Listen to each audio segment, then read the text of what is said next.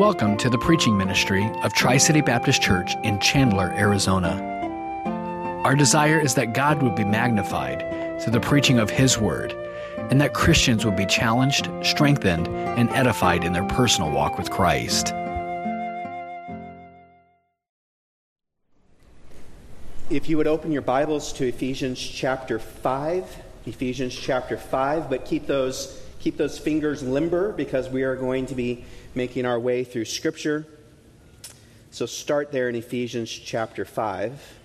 A number of years ago, I was sitting at our, we were in seminary at the time. I was sitting at our pastor's home after the Father's Day service, and I was reading the newspaper.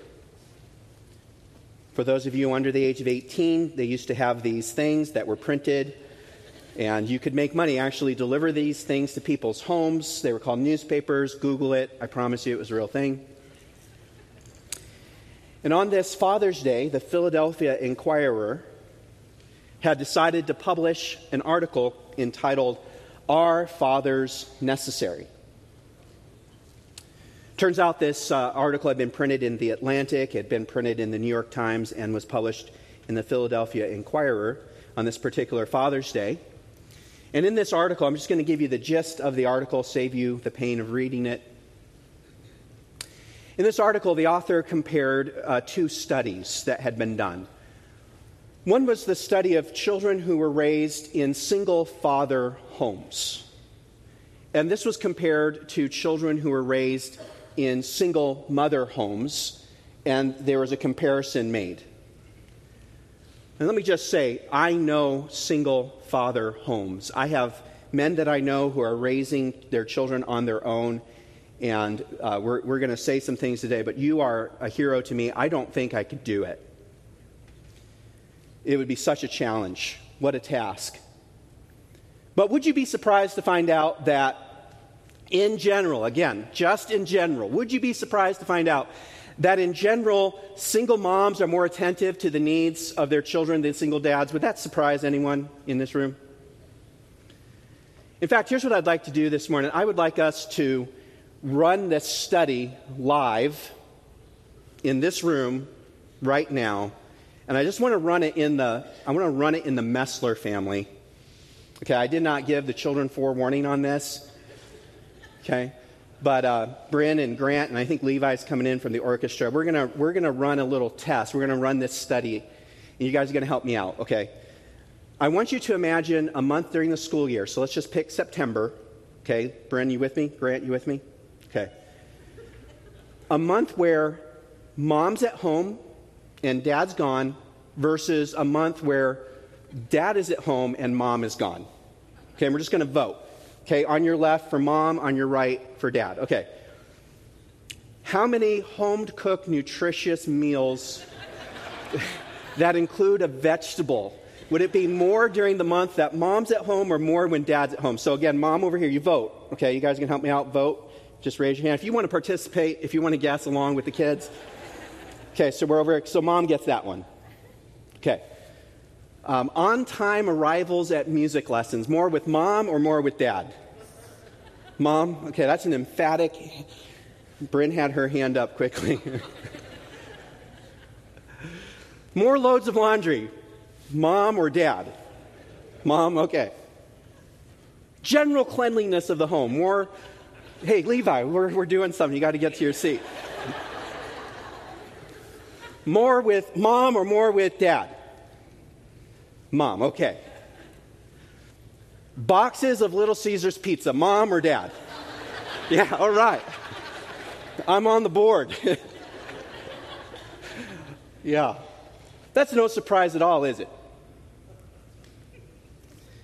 God may have geared moms to be a little more attentive to the needs of their children. God gave kids dads so that they would have fun and he gave them moms so that they, were, they would survive, okay? so this is no surprise that in general, in general, again, these are generalities, that a single mom does a better job than a single dad. So the author of this article extrapolated from that that the ideal home situation for children would be one with two moms.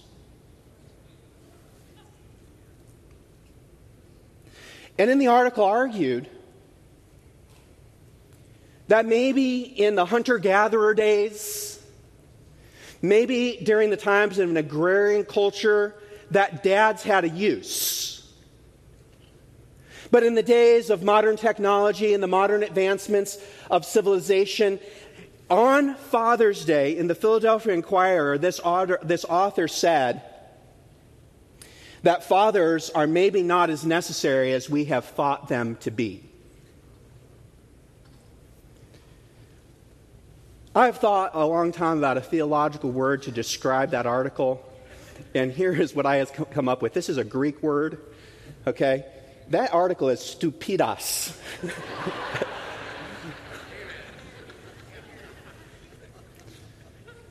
so dumb that it could only be published in newspapers like the New York Times and the Philadelphia Inquirer, and so malicious that they would print it on Father's Day. I mean, that editor, think about that. That editor sat on that article and decided, you know what, I'm going to publish this? I'm going to publish this on Father's Day. That fathers are not necessary. I am not trying to be crude in what I'm about to say, but that article essentially reduced to the, ro- the role of fathers in the life of children to nothing more than a sperm donor. And if we don't understand that that is exactly what our society is trying to do with dads today, we don't understand what's going on in our world. The answer of our society today is that dads are not necessary. And I just want to say today, my friends, that in the face of that message coming from our chaotic culture, I want to declare to us today, my friends, dads are necessary. As we look across our society, do you know that 85% of all males that are incarcerated come from homes that don't have dads? Do you know what the mass shootings that happen in our country have in common? By the way, that's regardless of race, socioeconomic status, cuts across all of those different ways we tend to stratify our society. It cuts across all of those. Do you know all these mass shootings, whether it's a mass shooting in a, in a, gang shootout in an inner city or whether it's a shooting at a school in suburban America, do you know what all those shooters almost universally have in common? No dad at home. In fact, I would, I would say to you that I think one of the major reasons for all the, the things we see going on in our culture is the absolute epidemic of fatherlessness in our land today. And so on Father's Day, we need to plant the flag and say this fathers are necessary. Why are fathers necessary? Fathers are necessary because as God created humanity, He created an authority structure within the home. We see that clearly laid out for us in the opening pages of the book of Genesis. God created man in his own image. In the image of God created he them. Male and female created he them. And then as that passage unfolds, we see that the spiritual authority, the spiritual headship of the home is entrusted to dads. And I know that in our society today, that is not a popular message. But when you start messing with God's authority structure, you start causing problems. And there is no mistake about it. The man is the head of the home. The Bible establishes male headship both in the home and in the church. I want you to see here in Ephesians chapter 5 and verse 25, he addresses this message to husbands and he says this Husbands, love your wives, just as Christ also loved the church and gave himself for her that he might sanctify and cleanse her with the washing of water by the word, that he might present her to himself a glorious church, not having spot or wrinkle or any such thing, that she should be holy and without blemish. So husbands ought to love their own wives as their own bodies. He who loves his wife loves himself. For no one hated his own flesh, but nourishes and cherishes it, just as the Lord does the church for we are members of his body and of his flesh and of his bones. For this reason, man shall leave his father and mother and shall be joined to his wife, and the two shall become one flesh. This is a great mystery. But I speak concerning Christ and the church. Nevertheless, let each one of you in particular so love his own wife as himself, and let the wife see that she respects her husband. And then if you skip down to verse 4, speaking directly to fathers, and you fathers, do not provoke your children to wrath, but bring them up in the training and admonition of the Lord. This passage is clearly establishing the spiritual headship in the home on the dad. Now, I want to explain this just a little bit because we can start to get confused and we can start to get, get off in the wrong direction on this. I know that when I say that, that is not the cultural message today. But, my friends, that order that God establishes in the home is actually a reflection of the order that God has that, that exists in the Trinity. Now, this, is, this gets a little theological here, but hang on this with me for just a moment in saying that the head of the home is the dad and that the wife is to be submitted to her husband, that the children are to obey the father, is not to say that the wife or the children are less than the father. You see, before God, everyone has the same worth and value. And we actually see this truth reflected in the Trinity. Let me ask you a question Is Jesus Christ, the Son of God, submissive to his Father? Did the Son obey the Father? Okay, let me ask you the follow up question Is the Son, because he obeyed the Father, less than what the Father is? Are you guys with me? The Son is exactly what the Father is. Just because I have headship in my home does not mean that before God my wife is worth less than I am. In fact, if you know the both of us, you know quite well who's worth more. And just because I'm the head of the home does not mean before God that I have a greater standing or more importance or more worth than my children.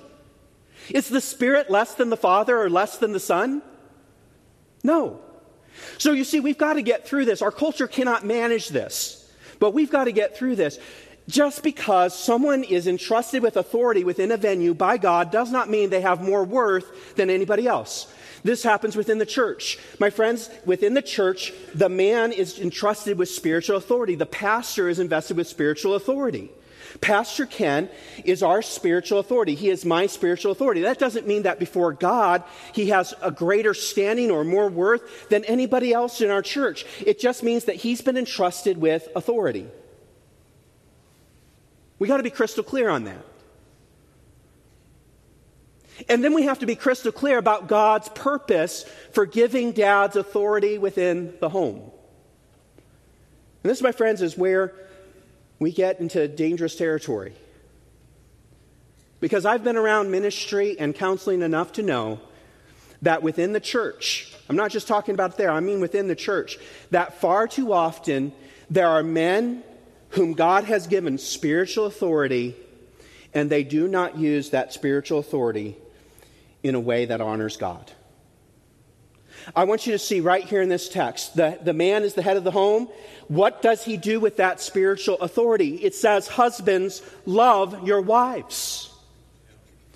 Why does God give you authority in your home? Fathers, it is so that you can serve your family spiritually. God does not give dads authority so that they can use that authority to bend the will of their children so that their lives will be quiet and peaceful. A lot of dads are addicted to peace and quiet. But that is not why God gives you authority in your home. He doesn't give you authority so that you can get everyone around you to serve you. He gives you authority so that you have the ability to spiritually serve everyone else around you. And when we don't get that right, we really mess up as dads. I want to speak clearly to dads this morning. Please hear me. God has given you authority within your home, but He expects you to use that authority in a way that matches His heart. We see how God uses authority. When God uses His authority, He always does it with grace and truth. And this is how this is how God expects us as dads to use the authority that He's given us. We're to wield the sword of authority within our families for the spiritual well-being of those around us. We're to use this with grace and truth. And in fact, I don't think there's anyone as dangerous as someone who claims a God-given authority but uses that authority for their own selfish aims. And somewhere along the line, even in Christians' homes, fathers can become abusive. So as I proclaim boldly today that dads are to have the authority in the home, please also hear me clearly say, Dads, you are to use that authority in a way that resembles God for the spiritual well being of your wife and children. That's why God gave you that authority. It's important that we understand this. My friends, we live in a day when we need dads who are going to take spiritual authority, who are going to use that spiritual authority for the spiritual well being of their wives and children. Listen to verse 4 And you, fathers, do not provoke your children to wrath. What would cause that? That would be the selfish use of that authority that God has given. But bring them up in what? The training and admonition of the Lord. God has a purpose for me as a dad within my home the way that I relate to my kids is supposed to reflect and resemble God so that my role as dad becomes a springboard for my children to have a relationship with their Heavenly Father. I, really believe that, that Christian dads are either a springboard for that relationship or they are a hurdle to that relationship. Does the name Father conjure up images of godly characteristics? Or does the name Father conjure up images in the hearts of our children of someone who's mad, angry, selfish, passive, disengaged? My friends, a lot of our kids are being raised by a Diet Coke, a remote control, and a La-Z-Boy. Disengaged dads. That's not what the Bible's calling us to. I know you hear it said all the time that the problem in America is the absence of prayer and scripture in the schools. I'm here to tell you there's something far more deadly, and that's the absence of prayer and scripture in our homes. So, this is what God's calling us to.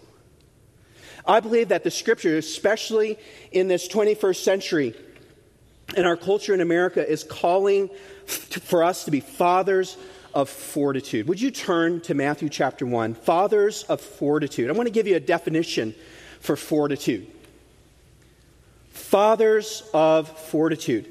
I believe that fortitude is this it is conviction plus courage plus constancy. Conviction plus courage plus constancy, constancy equals fortitude. I mean, you might come home from this message and say, Wow, I was really encouraged by the word that I need to have more prayer and Bible reading in the home. And so you take up that mantle, and for the next week, it's like from, from six to nine is Bible time with dad, okay?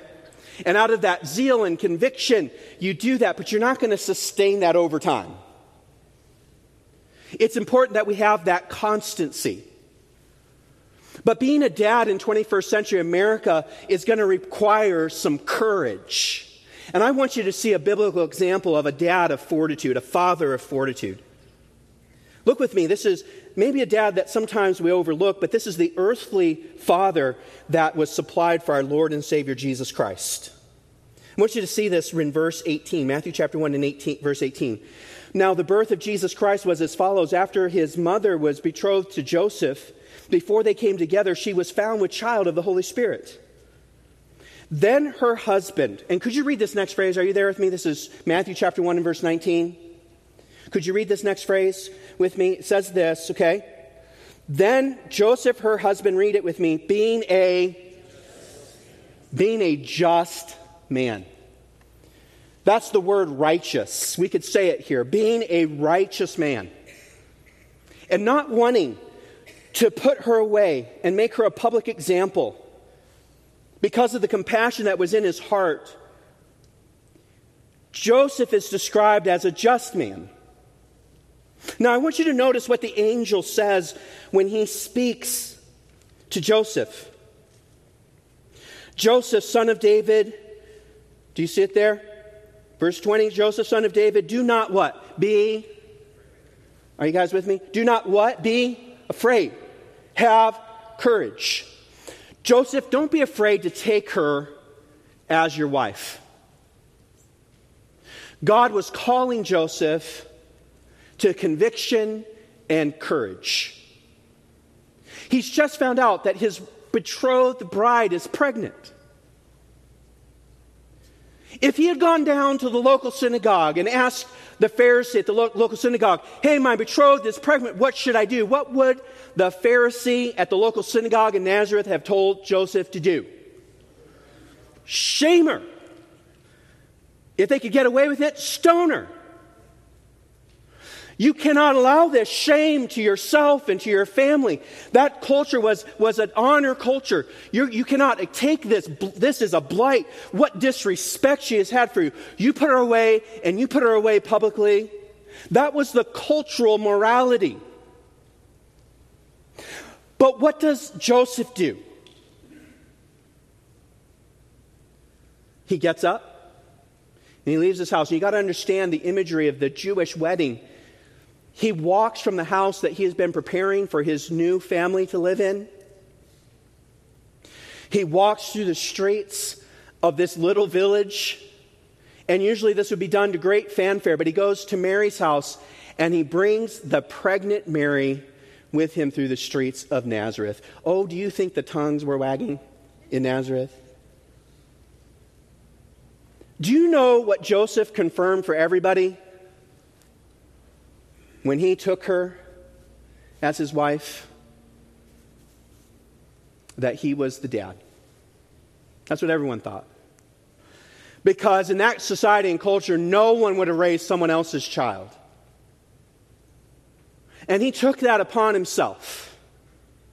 And we know when we examine what the Pharisees and other people were saying about Jesus, we know that the reputation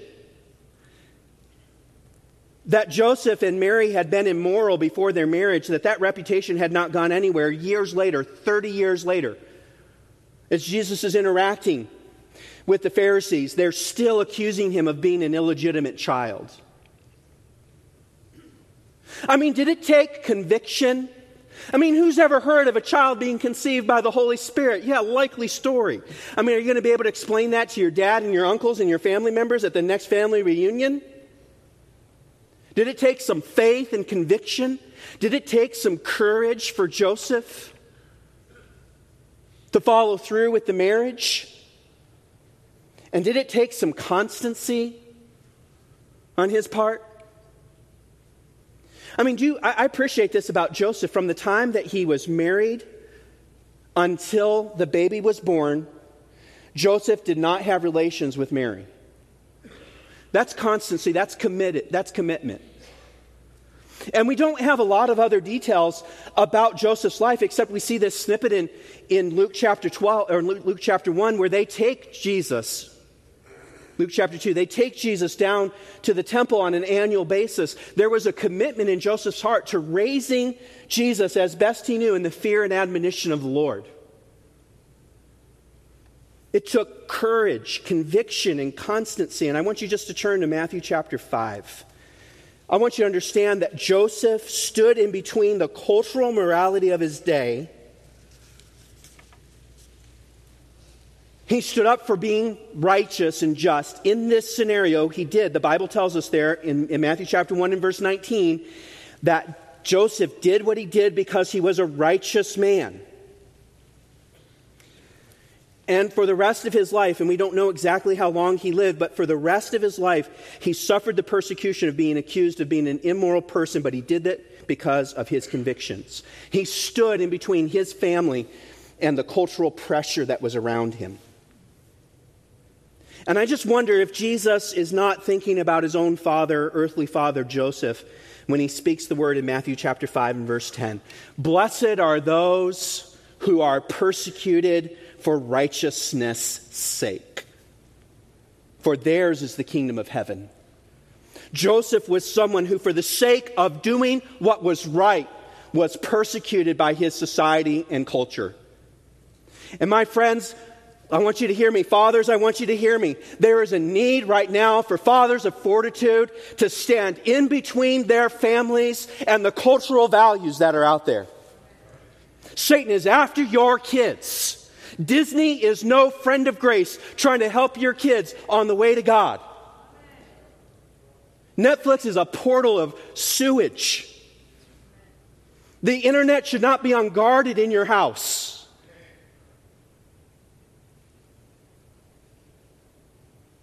My kids don't have smartphones yet. And I'm sometimes reminded of this. But my friends, I would rather have my sons go to heaven with a dumb phone than to go to hellfire with the latest iPhone. And you've got to stand against it because I know there are second graders coming to school with iPhone 14 Pros. So sometimes you got to stand against. I'm not telling you when to buy your kids a cell phone. I'm just telling you that you cannot be passive in our culture today. You got to stand in between our culture and its morals. And we got to stand for truth. Let's be men. We can take it. God will help us. And Joseph was a wonderful example of this. My friends, fathers are necessary. Can I tell you that Father's Day is one of the hardest days to preach?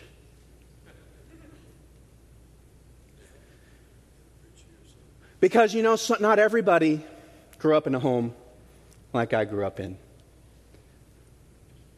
I know this is true. I'm going to say some things right now that are easier for me to say than they are for some of you to live out. I grew up in a home where I have a father that I can point to as an example, a springboard to my own walk with God. But I understand that not everyone in this room grew up in a home like that. Some of you have dads who did not do that for you.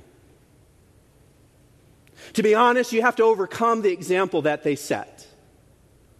I know this is true. Some of you have dads, they may still be living, but in terms of that spiritual obligation that I described, you'd have to say they were more a dud than a dad. And I know that's true, and I know today can be painful. I woke up this morning, I was thinking of friends that are spending their first Father's Day without their father here their Father is in heaven. I was thinking about people that I have served and ministered to and done counseling with that don't have the story I have. But can I say something to those of you that are in that category? Your dad may have been abusive, may have fallen short. I know all of these stories are true. You may not know even who your dad is. But can I say something to you if you're in that spot? Fathers are necessary. Would you turn to some hope filled passages with me? Would you turn to the book of Psalms? How about this? Psalm 68. I want you just to uh, turn in your, your Bible there because I want you to see these verses in the pages of Scripture, especially if what I'm describing is you. Listen to these hope filled words Psalm 68. And I want to read to you in, starting in verse 5. This is a description of God Psalm 68 and verse 5, a description of God. Who is God? God is a father. Are you guys with me? Could you read this description of God with me? God is a father of the fatherless. He is a defender of widows. In God is his holy habitation. He sets the solitary in families. He brings out those who are bound into prosperity, but the rebellious dwell in a dry land. Turn with me to Hosea chapter 14. Keep those fingers limber. We're going all over the place. Hosea chapter 14. I want you to hear a description of our Father in heaven. It's the very last sentence of Hosea chapter 14 and verse 3, a powerful statement. Hosea chapter 14 and verse 3 says this For in you, notice the capital, that is in Yahweh, for in you the fatherless finds mercy. compassion. If you look throughout the Old Testament, you will quickly find out that our Father in heaven is acutely aware of the fatherless. He's acutely aware of the orphan. And, and, certainly, the, the first and primary application of that is to people whose fathers have literally passed away, who are orphaned, whose fathers have died. But I think we can clearly see that that extends beyond just the literal death of a father, that there is a spiritual fatherlessness that our Father in heaven is concerned about. And so, if you don't have the advantage that I have of having a faithful Father, God has not missed that fact about your life. He has noticed it, and He cares about it. He cares about it so much that in his Old Testament law, he built right into the constitution of the nation of Israel that they would take care of the fatherless, that he would place the solitary in families. And my friends, God does this today. Would you please hear me? God does this today in the church. Would you turn with me to Acts chapter 16? I want to speak hope into the life of people who on this Father's Day might be struggling as you think about your own history and situation.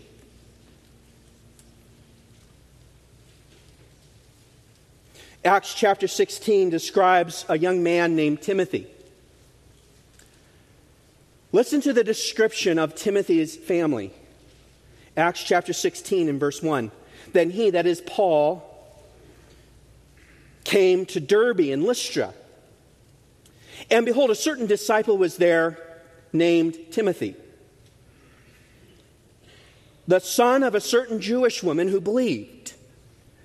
But his father was Greek. The implication of that phrase, but his father was Greek, was not just of his ethnicity, but it was that the mom, Timothy's mom, was a believer, but his dad wasn't a believer. And so here's Timothy growing up in a home. And by the way, we, we, we need to just say to single moms, who, whatever the circumstances are that have brought you to that place where you are a single mom, you are doing the work of the Lord. When you, like this woman did with her son, brought him up to know the scriptures, had him in church. That's where he met Paul. You keep it up. It is hard, but you keep it up. And we as the church need to help our single moms. But what was God doing for Timothy? Who did not have, he had a physical father, yes, but he didn't have a father in that spiritual sense. He was spiritually fatherless. Well, turn to the book of First Timothy. I want you to see how Paul addresses Timothy as he writes him these two personal letters. I warned you we had to keep those fingers going, okay? Keep them warm. 1 Timothy chapter 1 in verse 1. Paul, an apostle of Jesus Christ, by the commandment of God our Savior and the Lord Jesus Christ, who is our hope, to Timothy. And what's next? My true son in the faith. That word true there means genuine we're not playing here. Paul says, You're my son, not biologically. But that mom had that son in church. And when they were at church one day, this man Paul walks in. Paul wasn't even his spiritual father in the sense that he had led Timothy to the Lord. We learn in 2 Timothy that he had from a child known the Holy Scriptures, which are able to make thee wise unto salvation. The indication there is likely that Paul had actually been saved underneath the witness of his faithful mom and grandma. But their lives in church intersected, and Timothy found a dad, a spiritual father. Let me tell you what a spiritual father is. A spiritual father is a man who uses his wisdom, his counsel, his understanding of the Word of God to invest in your life, not for his good, but for your spiritual well being. What a dad is supposed to do at home, spiritual fathers are supposed to do within the church.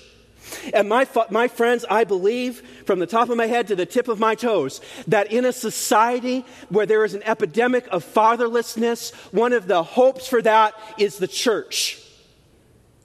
Where a young man can come to faith in Christ, a young woman can come faith to Christ, and when she walks in these doors, she sees examples of spiritual men. People who are willing to invest in their lives for a spiritual purpose, for that person's spiritual well being. In 2 Timothy, a second time, in the first chapter of 2 Timothy, Paul addresses Timothy and he calls him in that time not my true son. Here he calls him in 2 Timothy chapter 1 and verse 2, Timothy, my beloved son.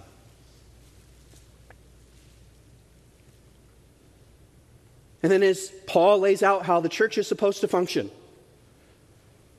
we see examples of the older women teaching the younger women.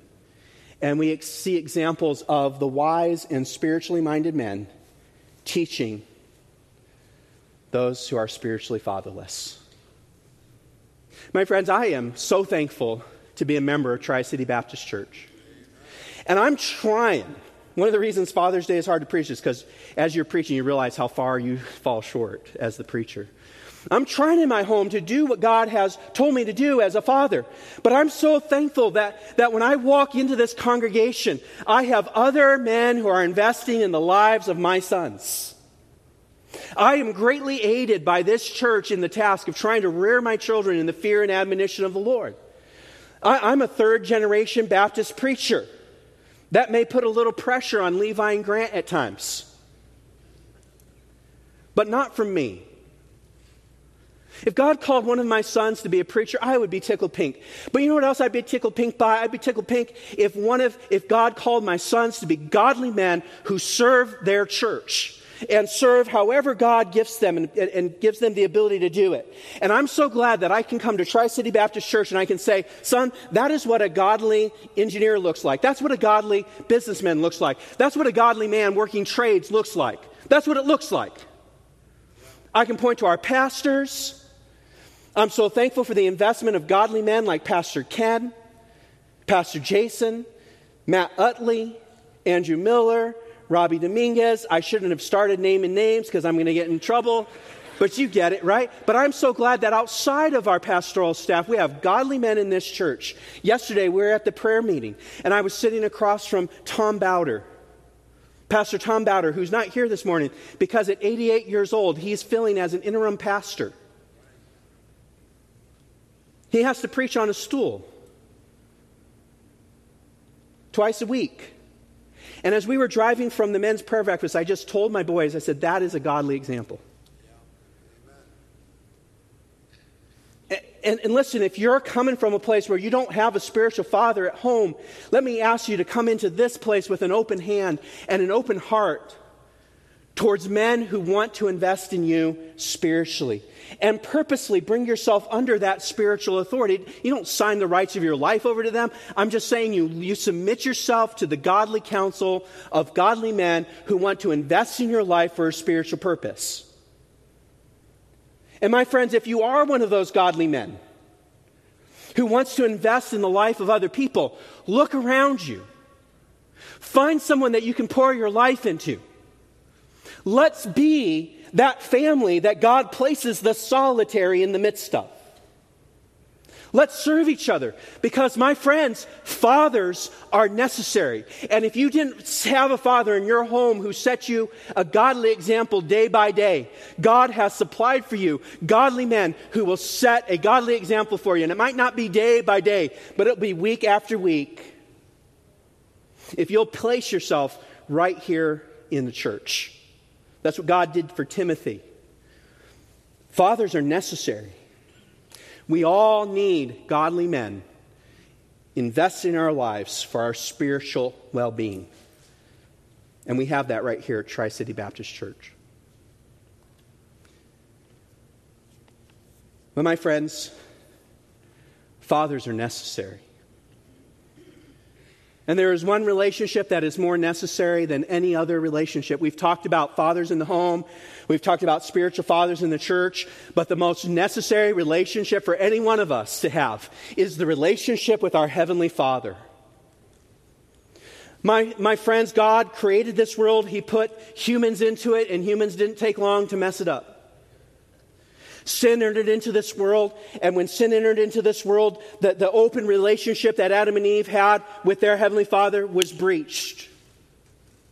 But I've got good news this morning. You may not have a relationship with your Heavenly Father, but your Heavenly Father wants to have a relationship with you. And in the person of Jesus Christ, He has made a way for you to have that relationship. And my friends, it is absolutely necessary for you, even if you don't have a father at home or a spiritual father, it is absolutely necessary for you to have a relationship with your heavenly father. And there is only one way to have that, and that is through Jesus Christ, who came into this world, lived a sinless and perfect life, went to the cross, and on the cross, he took the sin that you have committed. He took the sin of everything and everyone in this world upon himself. He experienced the chastisement of our sins. And he did that for our sake so that we wouldn't have to suffer that same separation from God. And when we place our faith and trust in Jesus Christ, trusting not our good works, definitely not our good looks, not trusting our talents, not trusting our heritage, but trusting just Jesus Christ. When we place our trust and faith in Him, our relationship with our Heavenly Father is restored. The moment that I trusted Jesus Christ as my Savior, I had a, I had a good earthly father. But the moment I placed my faith and trust in Jesus, I had a relationship with my Heavenly Father. And at that moment, and that relationship is direct, my friends, that relationship is direct and personal. God lives in me.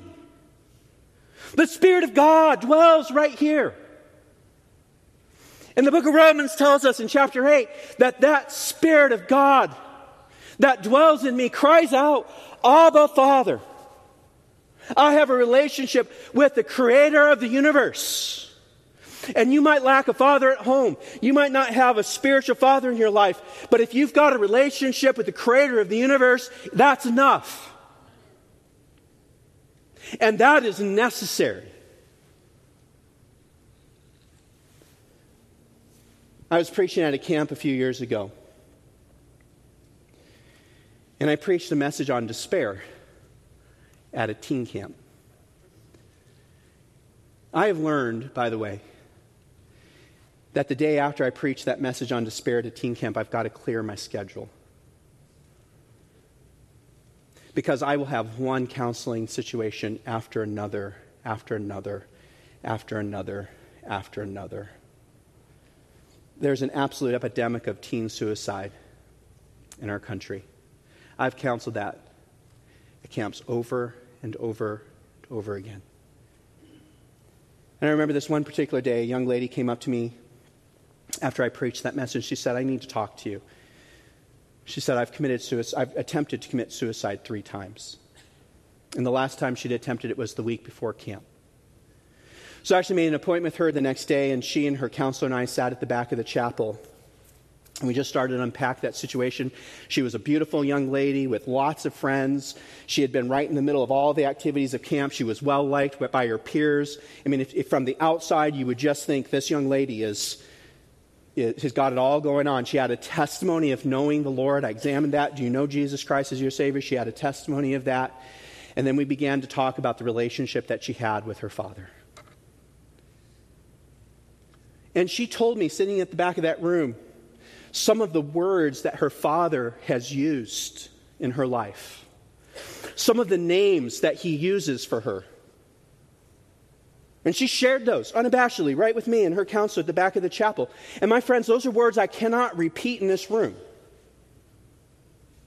And this man is, is calling his daughter these things. And she said, I have not always been exactly what I should have been as a daughter. And by the way, this is an allegedly Christian dad. And he is speaking absolutely vile things into the life of his daughter. And she was believing him. That's who she thought she was, because that's what her dad told her she was. That's why she's attempted suicide three times. And as I thought about that story, I thought about my life. I was about six years old, and my dad was a pastor of a church in New Mexico. And I was with him at the church. He was working, and uh, we were leaving the church, and my dad couldn't find his wallet. He had set it down somewhere in the church, and he couldn't find his office, and he set it down somewhere.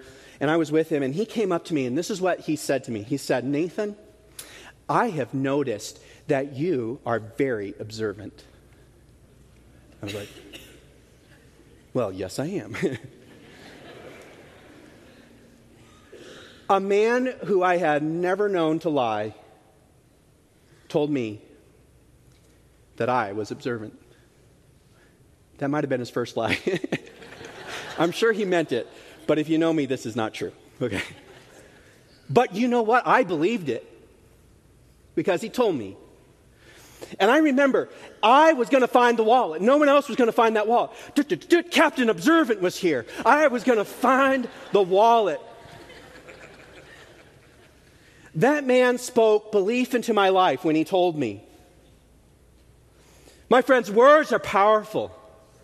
Dads, listen to me. Your words are powerful. What are you speaking to your children? Is it the truth of who they are before God? And I'm not saying we let things go by. I'm not saying we slide, but I'm saying we speak truth.